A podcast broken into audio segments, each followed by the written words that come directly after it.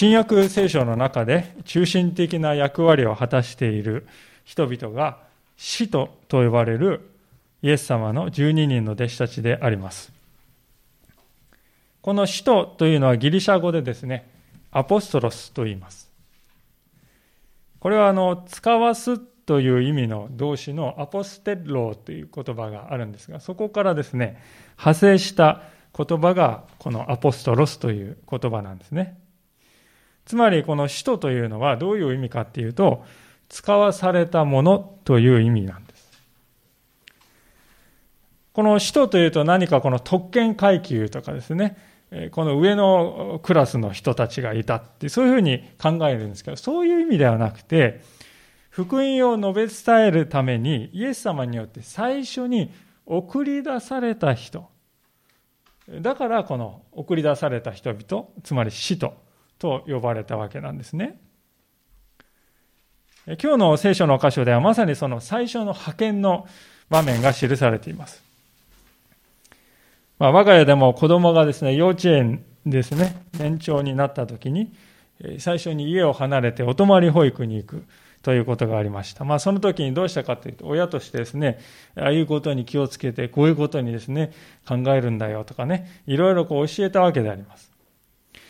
で、ある意味ではイエス様がこうでしておられるのもそういうことだと思うんですね。弟子たちは何を一番心すべきか、何が一番大切なのか、何を行い、何を行うべきでないのか、それをイエス様は弟子たちに語ってくださったということです。で、それはですね、何もにせんねんまえの弟子たちだけではなくて、今のこのにせんにじゅうねんを生きる私たちに対しても変わることのない大切なメッセージとなっているわけですね。えー、そういうわけでご一緒に今日も聖書から信仰の糧をいただきたいと思っております。早速ですが、ろく節を見てみたいと思います。前回のところでは、故郷のナザレの町で起こった出来事を見たわけであります。このナザレの町はですね、町の人々は先入観と、そしてこの慣れの問題によって、イエス様のメッセージを正しく聞くことができませんでした。それでイエス様はこの自分のふるさとだったナザレというところから退くんですね。そこから、今日の箇所が始まるのであります。ろく節の後半のところからなな節を意味します。それからイエスは近くの村々を巡って教えられた。またじゅうににんを呼び、ふたりずつ使わし始めて、彼らに汚れた霊を制する権威をお授けになった。まあ、これまでのやり方をイエス様がですね、一人、イエス様一人が福音を述べ伝えて、弟子たちは後ろからついていきまして、ああこうやってやるんだとね、やり方を学んだり、あるいは補佐するだけでした。ところが今度はイエス様は弟子たちを宣教の前線に送り出そうとなさるんですね。なぜでしょうか。それだけ緊急の必要があったからでしょう。弟子たちのトレーニングももう十分できた。満を満ちて、えー、満を満ちて送り出そうというわけではないわけであります。とにかく一刻も早く福音を伝えなくてはならない。その思いで主は弟子たちをお使わしになるのです。で、この緊急性というのはですね、マルコの福音書の一番最初のところでイエス様が語られたこの第一声を見てもよくわかると思うんですよね。一章のじゅうご節のところにこのように書いてあります。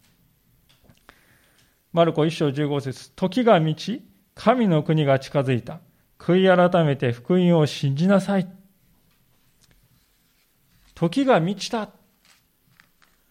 来るべき時が訪れたということであります。ですからイエス様は、神の国は実際にもう来ている。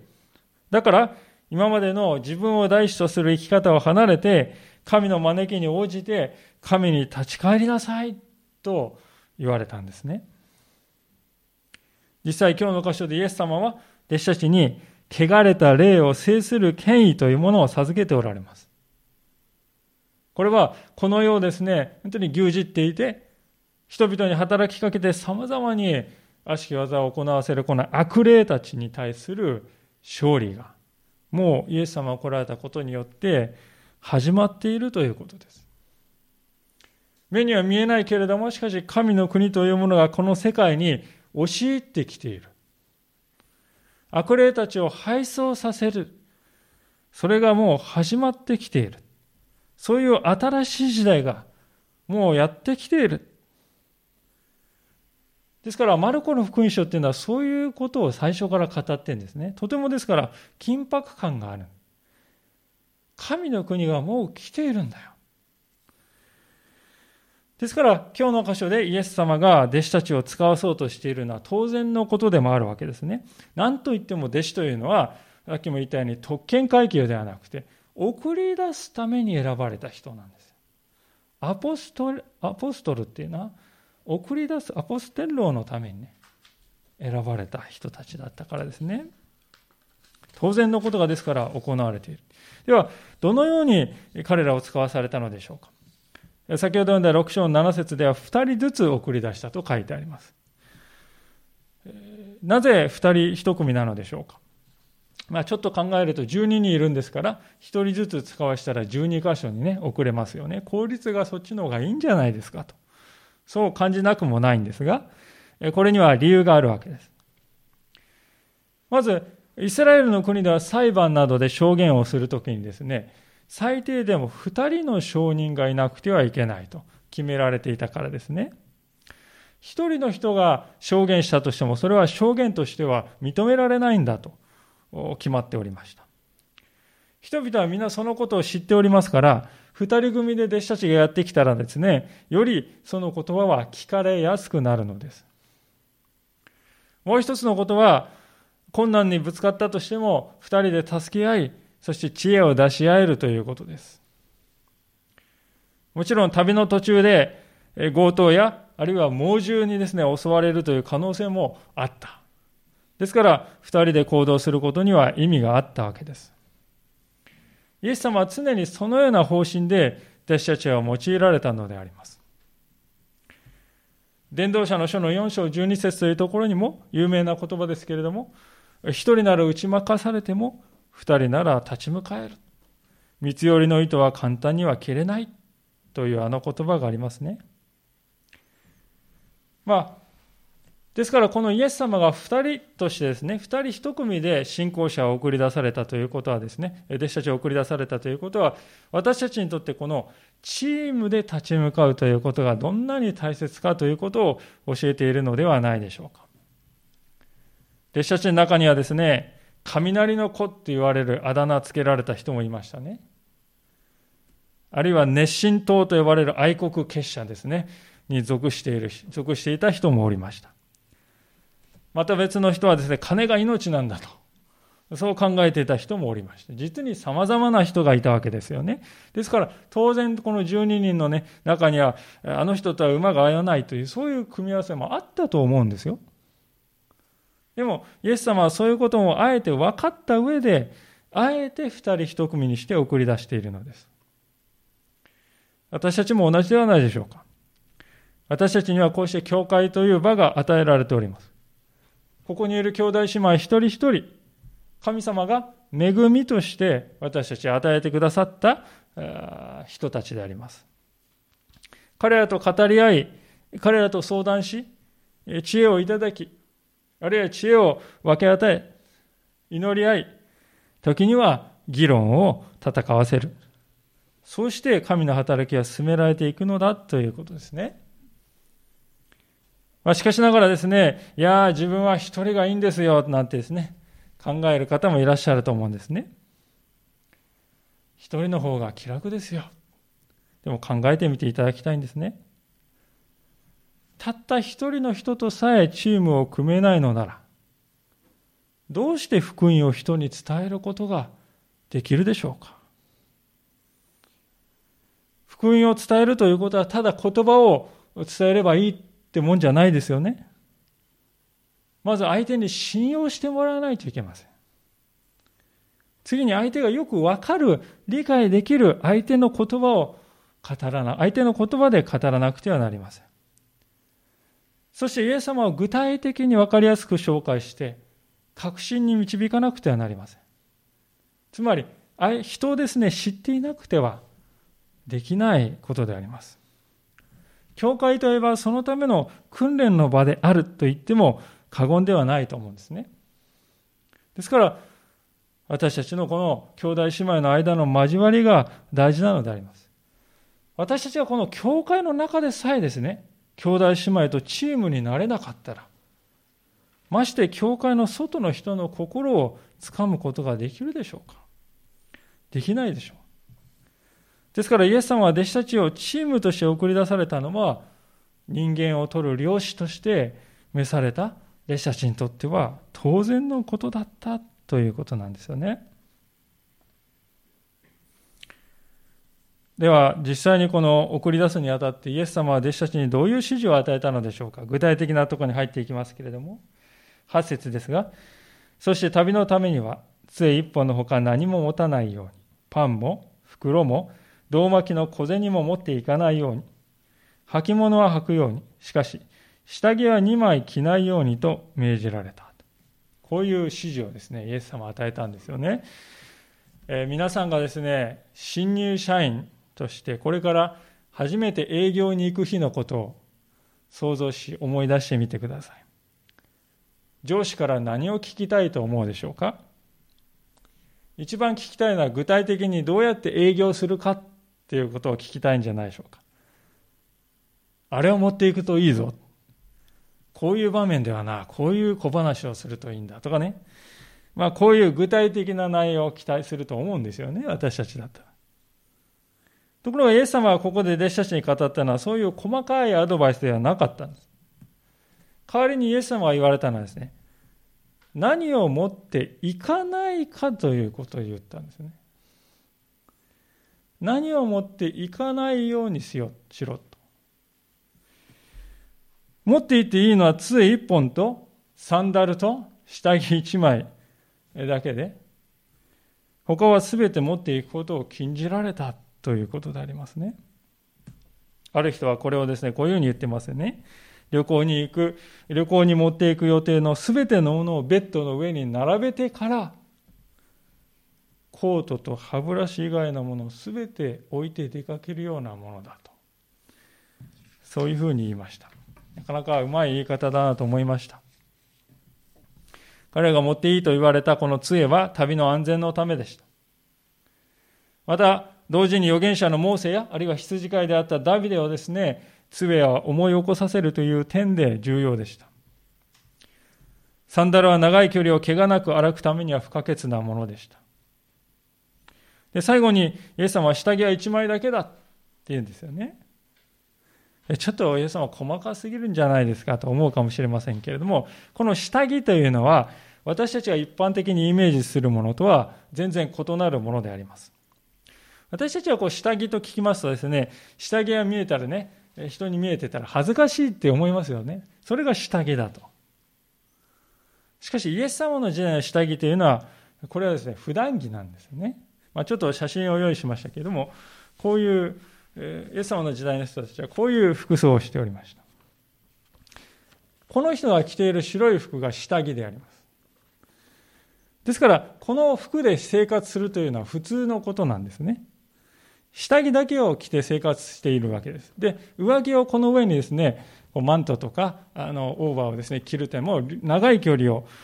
旅行するときとか、あるいは位の高い人の前に出るときとかね、そういうときに限られていましたね。ですから普段の普段の生活はみんなこういう服をですね、一枚の布をまとって生活していた、サンダルを履いてですね、帯を締めて、これだけで生活していたということですね。ですからイエス様は下着はいちまいだけって言っているのはですね、何もランニングシャツいちまい、パンツいちまいって言ってることじゃなくて、普段のね、この服いちまいだけっていうことですね。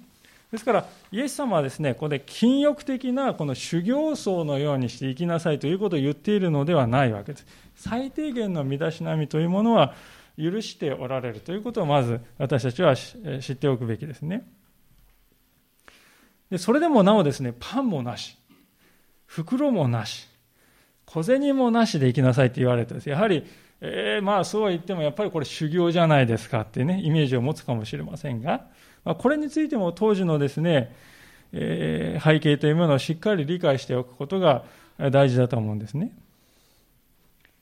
なぜなら当時のイスラエルの社会ではですね、旅人をこの自宅に招いてもてなすということは、これは当然のこの美徳と思われていたからですね。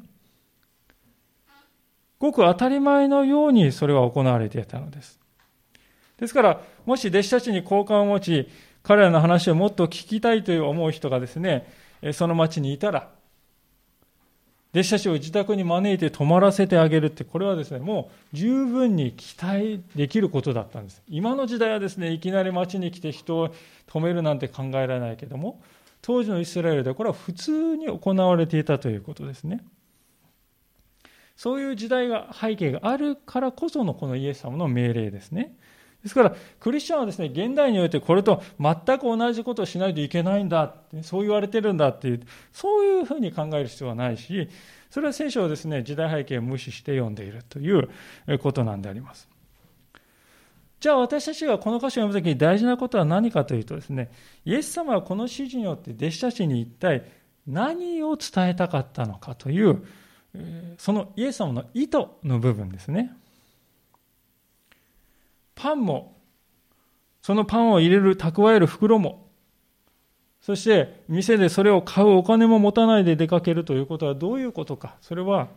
全てを神様に頼って生きていきなさいということですね。人はパンを持っていますとですね、えー、このパンを食べてしまったら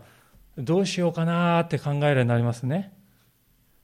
で、袋を持っていればですね、この袋にあとどれくらい入ってたかな、それが気になりますね。で、お金を持っていくとですね、このお金がすりにすられたら終わりだなとかですね、心配になってくるわけですよ。つまり私たちは持っているということは守ろうとするということです。しかし初めから持っていないのなら守る必要もないです。何も考えないです。代わりに今日神様はどうしてくださるか、どのようにして与えてくださるかなというね、未来に神様がしてくださる神の技ということに期待してね、一生懸命祈るんじゃないでしょうか。神様与えてくださいと、今日の糧を。それがイエス様が狙いとされたことなんですよね。で、そのことは弟子たちがですね、また語るメッセージはこれ本物であるということを明かしするためにもとても大事なことだったわけですよ。というのは皆さん想像してみていただきたいんですけれども、もし弟子たちがここですね、パンがいくつあるか、パンの数とか、袋がどれぐらい詰まっていたか、袋の大きさとか、財布にあと何個金貨が入っているか、その重さとかね、そういうこの世のことで心がいっぱいになっていたらですね、その弟子たちがメッセージをしてですね、この世から離れて、この世の罪から離れて、神様に立ち返りなさいっていくら言ったってですね、誰も耳を傾けることはないわけであります。ですから、ある仲介者の言葉を借りれば、このイエス様のこの指示はですね、弟子たちがこの世のことに気を配ることによって、彼らが語るメッセージの緊急性というものが曇ってしまわないようにと、イエス様は考えてこれを言われたということですね。ではここでイエス様が命じられたことは現代にも私たちにも適用できることなのでしょうか。私たちも全く同じようにすべきか。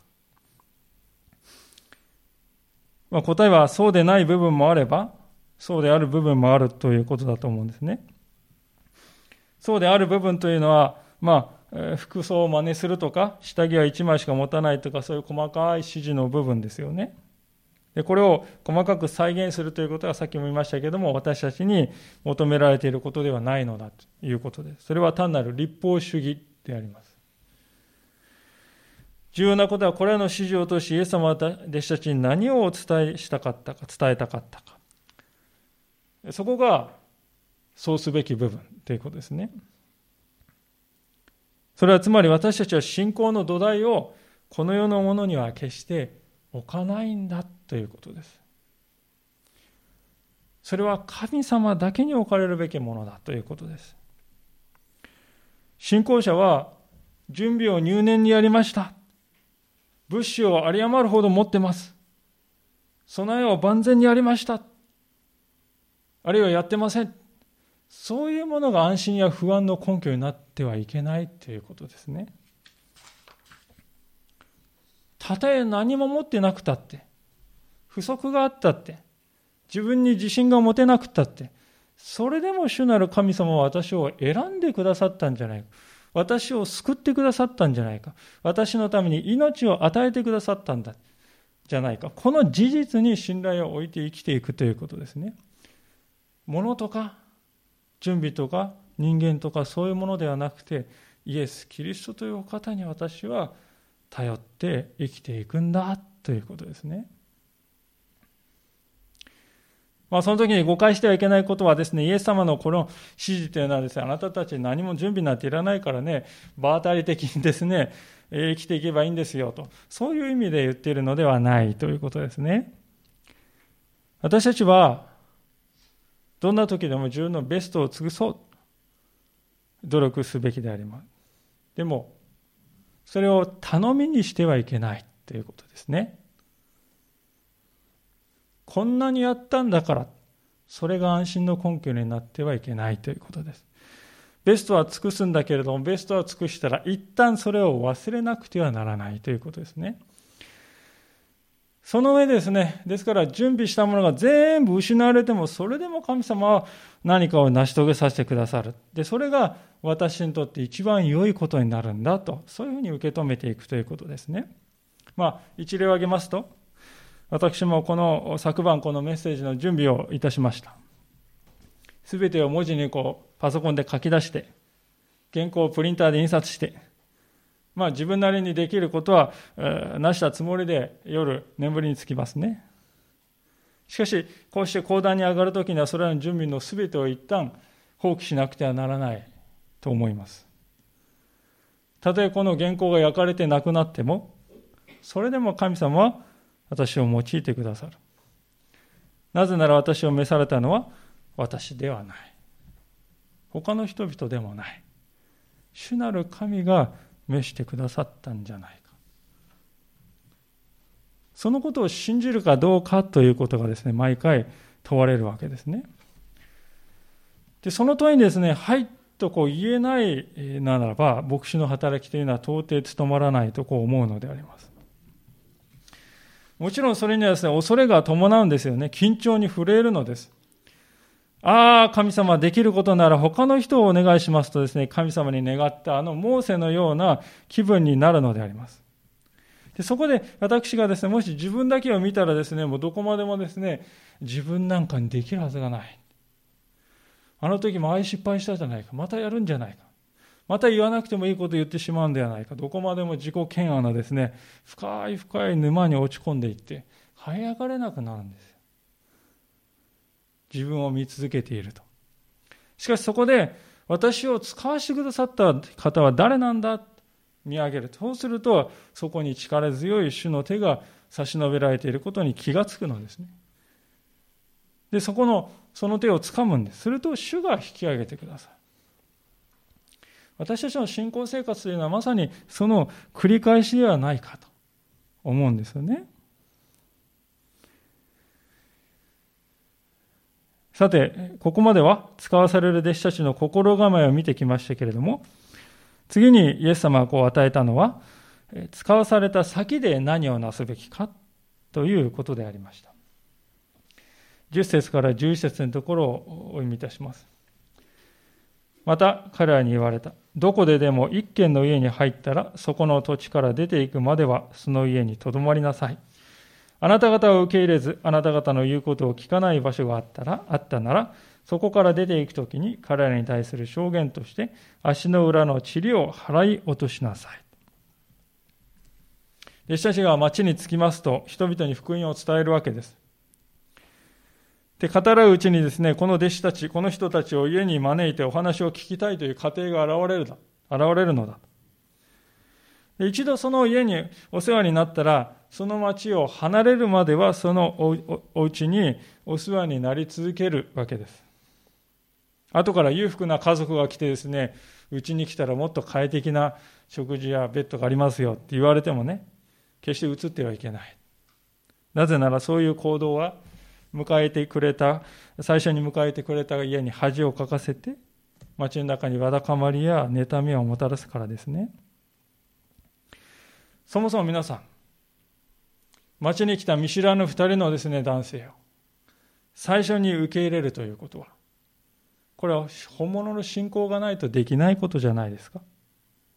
いくらイスラエルで旅人をもてなすという習慣があるといっても、まだ知り合ってですね、その日ですよ。知り合って間がなく、しかも見る限りですね、袋も持ってない。杖一本しか持ってない。何にも持ってない、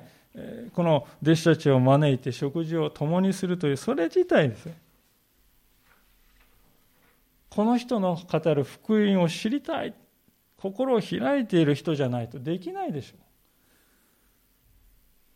その迎えてくれた家の家族の真実な心を喜び、彼らを尊びなさいとイエス様は言われるわけでありますね。大体において少しでも自分において条件のいい家をなんてね、家へ渡り歩いている、渡り歩いているような人の言葉を誰が聞きたいと思うだろうか。一人もいないでしょう。ですから弟子たちはですね、ここで自分の語っているメッセージと行動が一致していないといけないとイエス様は言っておられるわけです。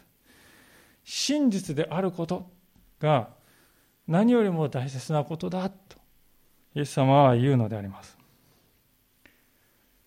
で、この真実であるということは、福音に対して心を閉ざす人に対しても同じように真実であれということですよね。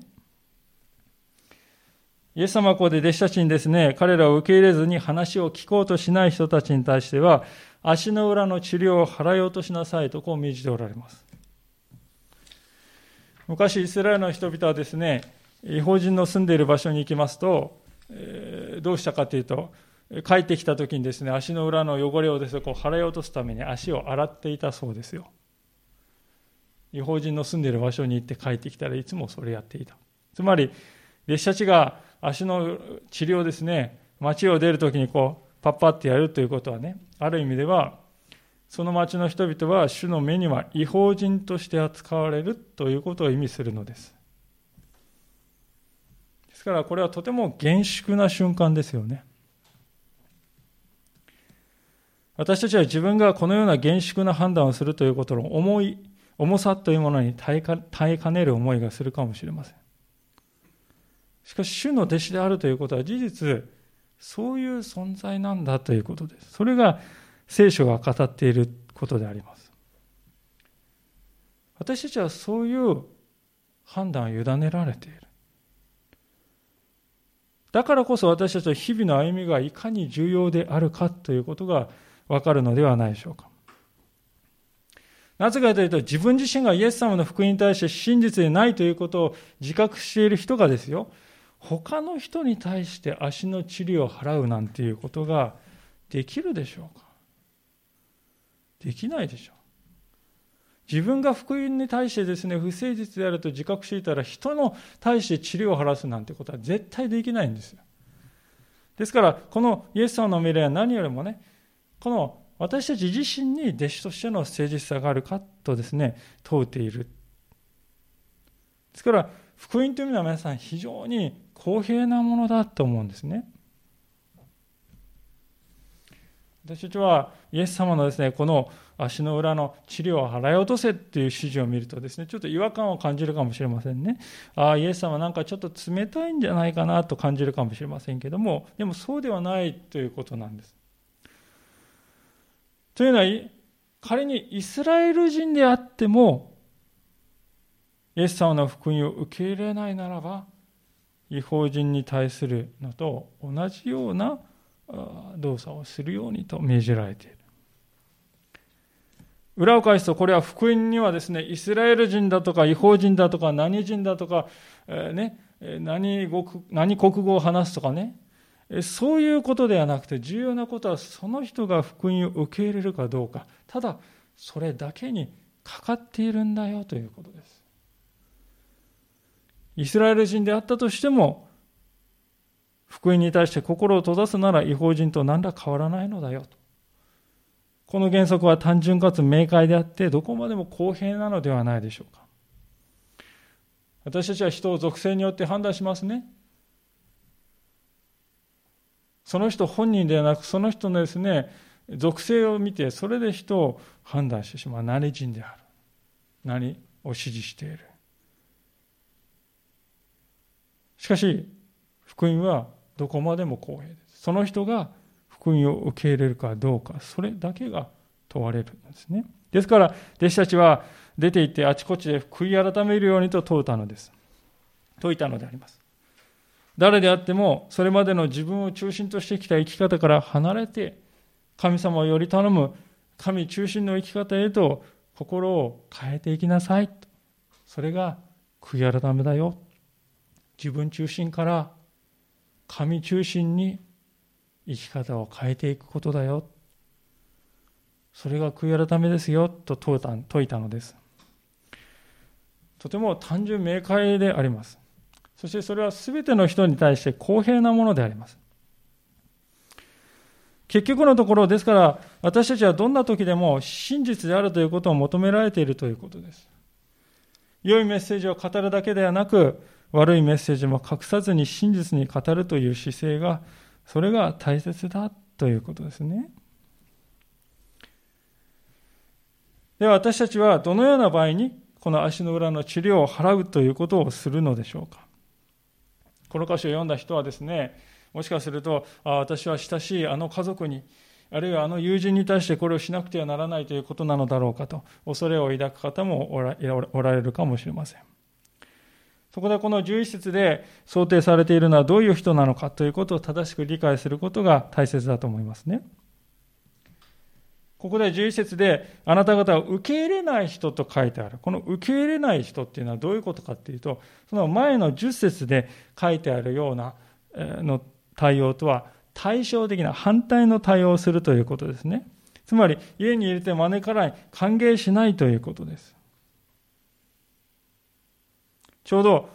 今日の箇所のこの以前の箇所でイエス様はゲラサ人の土地にですね、えー、行かれた時に悪霊に疲れた男性がですね、癒されましたが、それを見た周りのその地方の人たちはですね、えー、この地方から出てってくださいって言いましたね、イエス様に対して。そういう対応のことですよ。受け入れないっていうのは。また言うことを聞かないというのは聞く耳を持たず聞こうとしないということです。あざけってきたり、嘲笑してみたり、見下げるような態度をとってみたり、そのようなことであります。これは前回見ましたけれども、あのナザレの町でイエス様に対して人々がした示したような、そういう態度のことです。あれは大工の息子じゃないか。そういう態度のことです。で、そういう態度を取る人々がいたら、その人々に対して足の治療を払い落としなさいとイエス様は言っておられるということですね。まあ、ところでこの足の治療を払い落とすというのは福音を受け入れない人々に対する呪いのようなものかと、そう理解してはいけないわけです。弟子たちはですね、この足の治療を払い落とすという時にですね、お前たち受け入れないとえらいことになるからなとかって脅したかというと、そうではないですよね。ただ何も言わず足の治療を払い落とすだけ。でそれを見た人は考えるんですよね。あの人たち何をしてんだと。あれは違法人に対してするようなものだと。私たちは違法人のようなものと言いたいのだろうか。まあ、いろいろ考える。考えさせたということなんですね。弟子たちがしていることはですね、最終的な裁きの宣告をね、最高裁判所の判決を弟子たちが下したということじゃないんですよ。それはもういつも神様がなさることですからね。それ人の領域ではありません。私たちにできることはですね、悔い改めを解き、人々を癒し、つまり福音を述べ伝えることです。それを受け入れない人々に対しては、考えさせるよう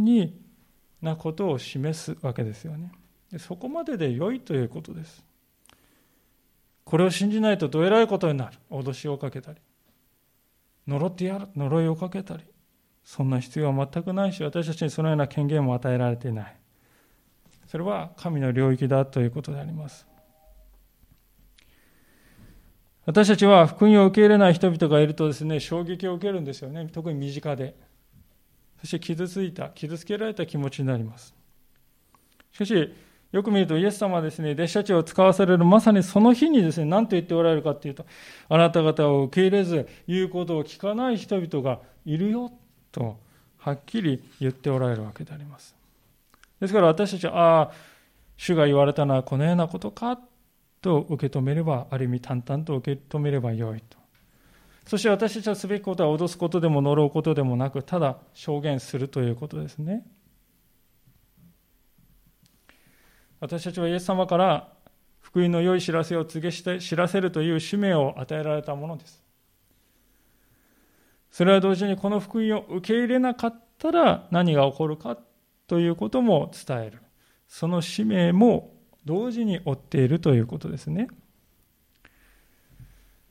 救いを伝える者は罪をも示さなくてはならないということです。大事なことはそのどちらを伝えるときも愛を持って行うということです。私たちは福音を受け入れても受け入れなくてもね、どちらでも構いませんからと、そういう態度で人に接することはできません。確かに私たちは周りにいる人々には福音を拒む自由があります。神様はその人のその自由を尊重しておられます。それでもなお、私たちは彼らを愛しているのなら、彼らの魂の行く末を常に気にかけなくてはなりません。そして、私はあなたの未来を案じているんだ。気にかけているんだよ。心配しているんだよ。伝え続けていく必要があるということです。それは愛から生まれたものでなくてはなりません。決して脅しや呪いになってはいけません。イスラエルにおいてはその示し方が足の塵を払い落とすということだったということです。私たちにとってそれが何なのか、それは私たち一人一人が考える、その使命を与えられているということでありますね。こうしてついに弟子たちは使わされることになったのであります。今日の最後の箇所、じゅうに節のところですが、こうしてじゅうににんは出て行って人々が悔い改めるように述べ伝え、多くの悪霊を追い出し、油を塗って多くの病人を癒した。まあ、振り返ってみると弟子たちは何の力もない存在だったと思うんですよね。この時に弟子たちの中で果たしてですね、何人がイエス様のことをよく理解していたかっていうとですね、とても理解していたとは言えない彼らでしたね。まあ、せいぜいがこのイスラエルを再び偉大な国にしてくれる政治的なリーダーになってくれるんじゃないかって淡い期待をね抱いている。それがせいぜいのこの時の弟子たち。イエス様はどうしてこの世に来られたのか、何のためにこの福音を告げ知らせるのか、その意図もあまりよく分かってはいなかったのです。イエス様が嵐のですね、船の中に寝ていれば私たちを見殺しにするんですか、私たちが苦労しても何とも思わないんですか、イエス様に対して言ってしまう。イエス様のことを何も理解していない。でもそういう弟子たちをイエス様は福音の伝え手にここで選んで送り出したんです。どう考えたってこれは間違った早まった決断ではありませんかと感じても仕方のないところですが、それでもイエス様が彼らを使わせてくださり、実際にはいと出ていった時に、ここに書いてあるように大きな収穫があったんですよ。皆さん、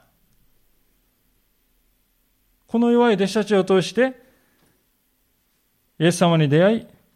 そして悪霊に人生を台無しにされていた人たちが人生を取り戻し、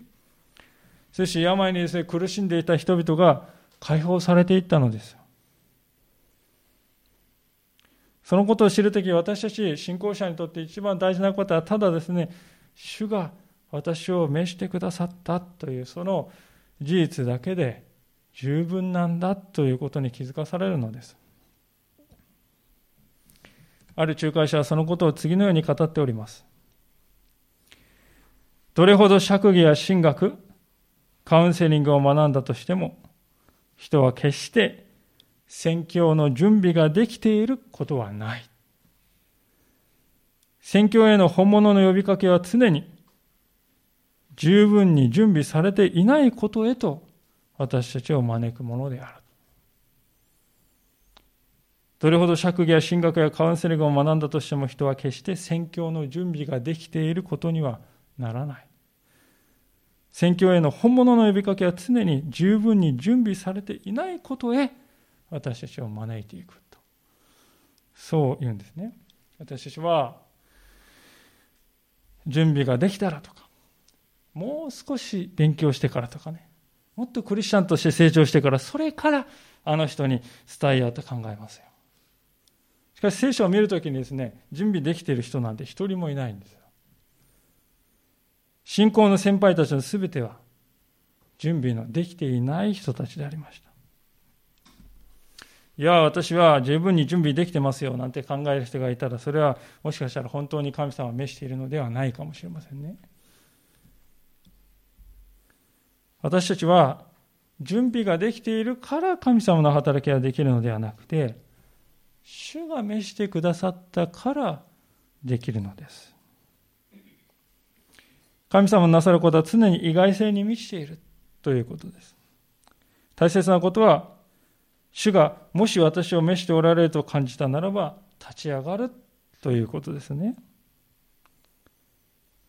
たとえ私にはできそうもないと思えたとしてもですよ。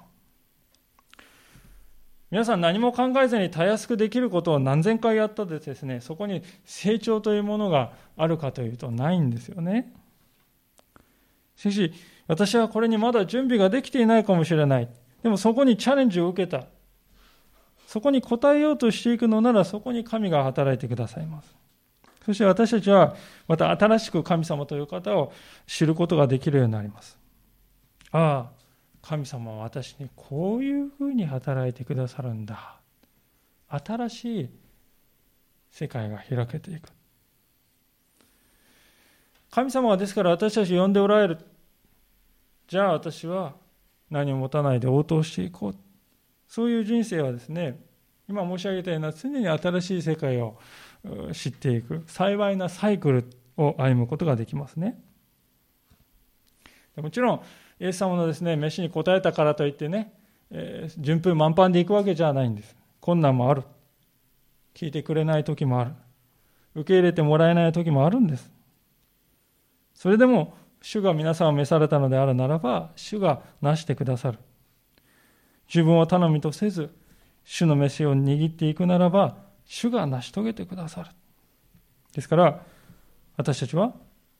皆さんを召しておられる神様に、この主に向かってですね、私を用いてください、素朴に応答していこうではありませんか。一言お祈りをしたいと思います。